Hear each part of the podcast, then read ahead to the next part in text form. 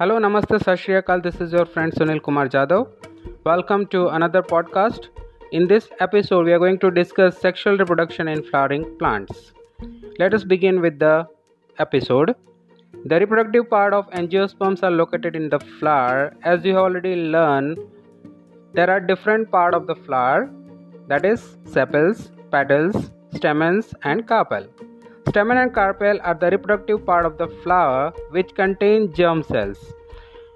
What possible function could the petal and sepal serve? The flower may be unisexual like papaya and watermelon when it contains either stamen or carpel or bisexual. The name of the plant which are bisexual are hibiscus and mustard. When it is contain both stamen and carpel, they are called bisexual. Unisexual, papaya and watermelon, it has only one sexual organ, either stamen or carpel, while bisexual, hibiscus and mustard, it has contain both stamen and carpel. Stamen is a male reproductive part and it produces pollen grain that are yellowish in color. You must have seen this yellowish powder that often stick to our hands if we touch the stamen of the flower. Carpel is present in the center of the flower and it is the female reproductive part. It is made up of three parts. The swollen bottom part is ovary, middle elongated part is the style and the terminal part which may be sticky is the stigma. The ovary contain ovules and each ovule has an egg cell. The male germ cell produced by pollen grain fuses with the female gamete present in the ovule.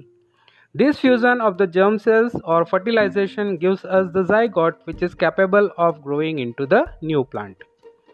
Thus, the pollen needs to be transferred from the stamen to the stigma.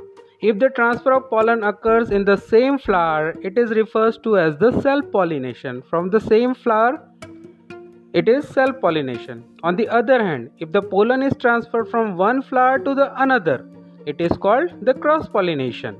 This transfer of pollen from one flower to another is achieved by agent like wind, water or animal.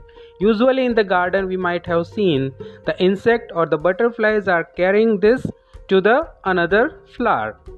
After the pollen lands on the suitable stigma, it has to reach the female gamete cell which are in the ovary. For this, a tube grows out of the pollen grain and travels through the style to reach the ovary. After fertilization, the zygote divides several times to form an embryo within the ovule.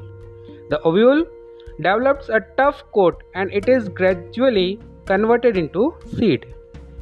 The ovary grows rapidly and ripens to form a fruit.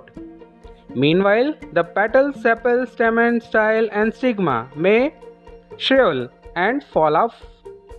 Have you ever observed any flower part still persisting in the fruit? Try and work out the advantages of seed formation for the plant. You know, it is very much useful for the plant to reproduce means that seeds can give the birth to the another plant when it gets a suitable environment.